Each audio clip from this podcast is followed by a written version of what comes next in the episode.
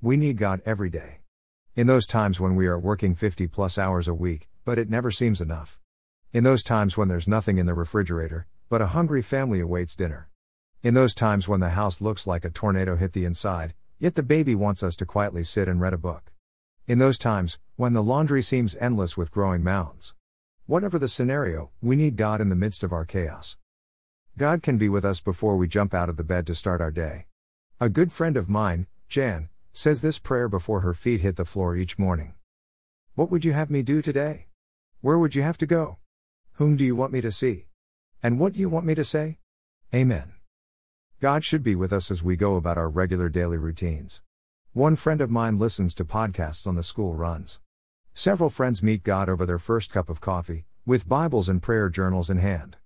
Others read devotionals during short breaks throughout the day. Another friend of mine, puts on the armor of God as a family before they walk out the door. They gather in the circle and recite Ephesians 6:14 to 17 together as they put on the spiritual truths using hand action saying, Stand firm then, with the belt of truth buckled around your waist, with the breastplate of righteousness in place, and with your feet fitted with the readiness that comes from the gospel of peace. In addition to all this, take up the shield of faith, with which you can extinguish all the flaming arrows of the evil one. Take the helmet of salvation and the sword of the Spirit, which is the Word of God. Ephesians 6 14 17. Photo by Maria Pop on Pexels.com. What's most important is you are connecting with God throughout the day. You are actively seeking His guidance and involvement in life's decisions.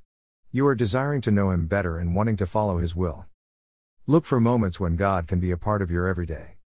P.S. You can like or leave a reply slash comment on the blog. Please send any prayer requests using the form on the homepage. Thank you.